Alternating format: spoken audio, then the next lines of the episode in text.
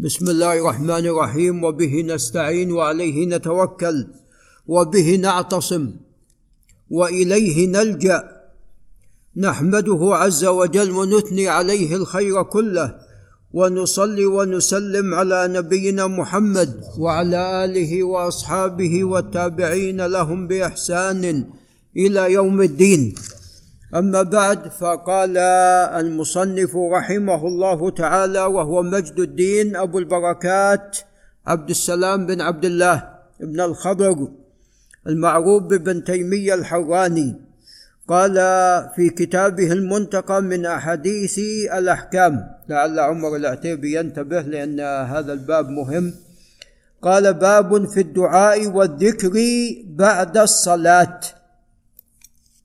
بعد أن شرح المصنف رحمه الله تعالى صفة الصلاة وأحكام الصلاة هنا آه، ذكر ما يقال بعد الصلاة. نعم وقد جاءت أنواع من الأذكار بعد الصلاة من قراءة القرآن من الاستغفار من الذكر الاستغفار طبعا دعاء.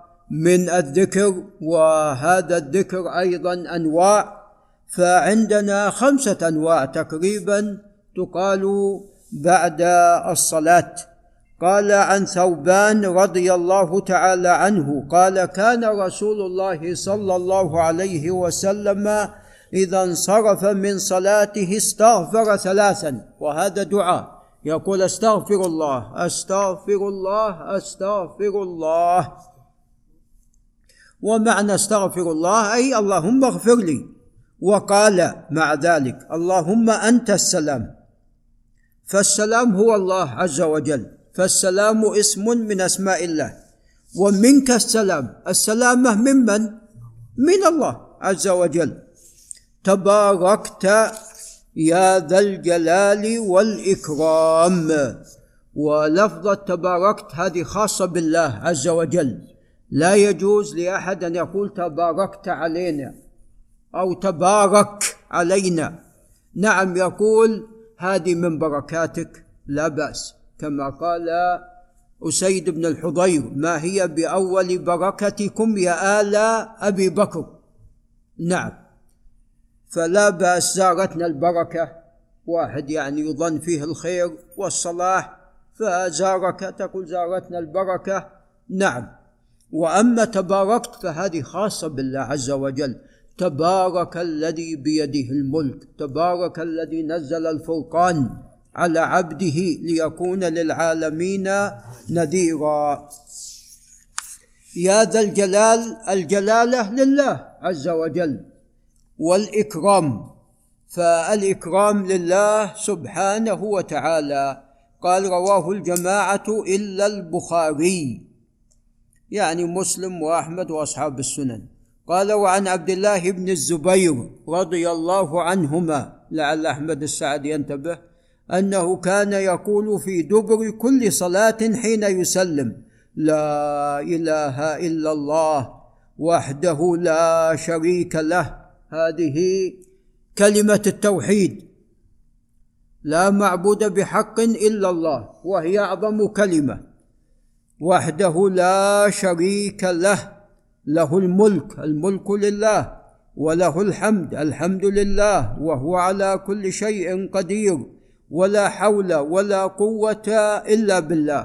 وتعلمون أن لا حول ولا قوة إلا بالله كنز من كنوز ماذا؟ من كنوز الجنة. عليكم السلام. كنز من كنوز الجنة. لا حول ولا قوة إلا بالله. ولعل الابن منيع ينتبه معنى لا حول ولا قوة إلا بالله أي لا تحول من حال إلى حال إلا بحول الله وقوته. ولذا أنت إذا كنت في كرب وشدة فأكثر من لا حول ولا قوة إلا بالله حتى يرجى أن الله عز وجل يغير حالك إلى الفرج وإلى السعة وإلى الرزق. وإلى الخير وإلى الفضل. فنحن نقول الآن لا حول ولا قوة إلا بالله. اللهم غير حالنا إلى الأفضل وإلى الأكمل وإلى الأحسن. يا كريم يا رب العرش العظيم وارزقنا توفيقا في جميع أمورنا. نسأله عز وجل أن يوفقنا في جميع أمورنا. ولا حول ولا قوة إلا بالله العلي العظيم. فالعلي هو الله عز وجل والعظيم هو الله. فهذان أيضا اسمان من أسماء الله العظيم. ولا نعبد إلا إياه. هذا تأكيد لكلمة التوحيد. لا معبد بحق إلا الله. لا ولا نعبد إلا إياه. له النعمة وله الفضل فالنعمة لله عز وجل هو المنعم سبحانه وتعالى وله الفضل. وقد أمرنا الله أن نسأله من فضله واسألوا الله من فضله فنسأله من فضله. اللهم إنا نسألك من فضلك العظيم. يا رب أعطنا فضلك وارزقنا من فضلك. وله الثناء الحسن الثناء الحسن لله. لا إله إلا الله مخلصين له الدين ولو كره الكافرون. وهذا الذكر العظيم يقال بعد الاستغفار ثلاثا. قال وكان رسول الله صلى الله عليه وسلم يهلل بهن دبر كل صلاة رواه أحمد ومسلم وأبو داود والنسائي وعن المغيرة بن شعبة رضي الله عنه أن النبي صلى الله عليه وسلم كان يقول في دبر كل صلاة مكتوبة لا إله إلا الله وحده لا شريك له له الملك وله الحمد وهو على كل شيء قدير. اللهم لا مانع لما أعطيت. أحد يستطيع أن يمنع عطاء الله؟ اللهم لا مانع لما أعطيت ولا معطي لما منعت. إذا أنت منعت من من الذي بيعطيك؟ ما في أحد. نعم ما يعطيك إلا الله عز وجل. ولا معطي لما منعت ولا ينفع ذا الجد أي صاحب الغنى والنصيب. ما ينفع نصيبه منك. إذا لم ييسر الله عز وجل لك ذلك وإلا هذه الأموال التي تملكها لن تستفيد منها. نعم. ولا ينفع ذا الجد منك الجد أي لا ينفع صاحب النصيب نصيبه منك. أنت الأمر بيدك جل وعلا. اذا علينا أن نسأل الله لأن كل الأمور بيد الله. قال متفق عليه. قال وعن عبد الله بن عمرو بن العاص رضي الله عنهما قال قال رسول الله صلى الله عليه وسلم خصلتان لا يحصيهما رجل مسلم إلا دخل الجنة يعني لا يعمل بهما لا يعمل بهما رجل مسلم إلا دخل الجنة وهما يسير يعني ليس فيهما مشقة ولا صعوبة محمد الإسلام عليه أن ينتبه وهما يسير ومن يعمل بهما قليل. يسبح يسبح الله في دبر كل صلاة عشرا سبحان الله سبحان الله سبحان الله عشرا ويكبره عشرا الله أكبر الله أكبر عشرا. ويحمده عشرا. قال فرأيت رسول الله صلى الله عليه وسلم يعقدها بيده. هذا العقد. لعل الشيخ مصطفى ينتبه فتلك خمسون ومائة باللسان. كيف صارت خمسون ومائة باللسان؟ هذه ثلاثين دبر كل صلاة. عشر تسبيحات وعشر تحميدات وعشر تكبيرات ثلاثين. ثلاثين في خمسة؟ مية وخمسين. تعال أحمد السعد. نعم هذه مئة وخمسون. وهي في الميزان عند الله عز وجل كم؟ ألف وخمسمائة الحسنة بكم؟ بعشر أمثالها. الحسنة بعشر أمثالها. قال وإذا آوى إلى فراشه سبح وحمد وكبر مئة.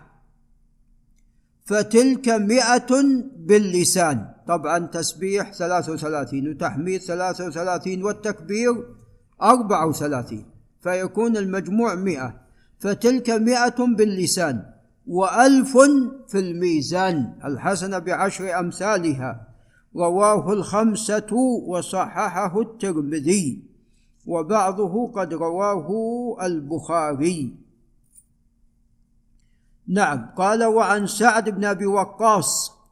طبعا هذا صحيح حديث عبد الله بن عمرو لعل الشيخ أحمد العتمي ينتبه. قال وعن سعد بن أبي وقاص رضي الله تعالى عنه ولا عنهما عنه لأن والدا نعم لم يسلم. ما نعرف أنه أصلا أدرك الإسلام. أنه وهو من العشرة تعلمون سعد فاتح فاتح العراق وهو من العشرة رضي الله تعالى عنه. نعم. أنه كان يعلم بنيه هؤلاء. طبعا فتح العراق وطرد آه، نار فارس وأطفأ نار فارس والآن عادت نار فارس مرة أخرى مع الأسف إلى العراق. أنه كان يعلم بنيه هؤلاء الكلمات لعل الشيخ حماد ينتبه. أنه كان يعلم بنيه هؤلاء الكلمات كما يعلم المعلم الغلمان الكتابة. كما يعلم المعلم الغلمان الكتابة ويقول إن رسول الله صلى الله عليه وسلم كان يتعوذ بهن دبر الصلاة. اللهم إني أعوذ بك من البخل وأعوذ بك من الجبن وأعوذ بك أن أرد إلى ارذل العمر وهو نهايته. نعم. وتعلمون الإنسان إذا رد إلى ارذل العمر وأعوذ بك من فتنة الدنيا. وأعوذ بك من عذاب القبر. ما أجمع هذا الدعاء. رواه البخاري والترمذي وصححه. ولعل نقف عند هنا. هذا وبالله تعالى التوفيق.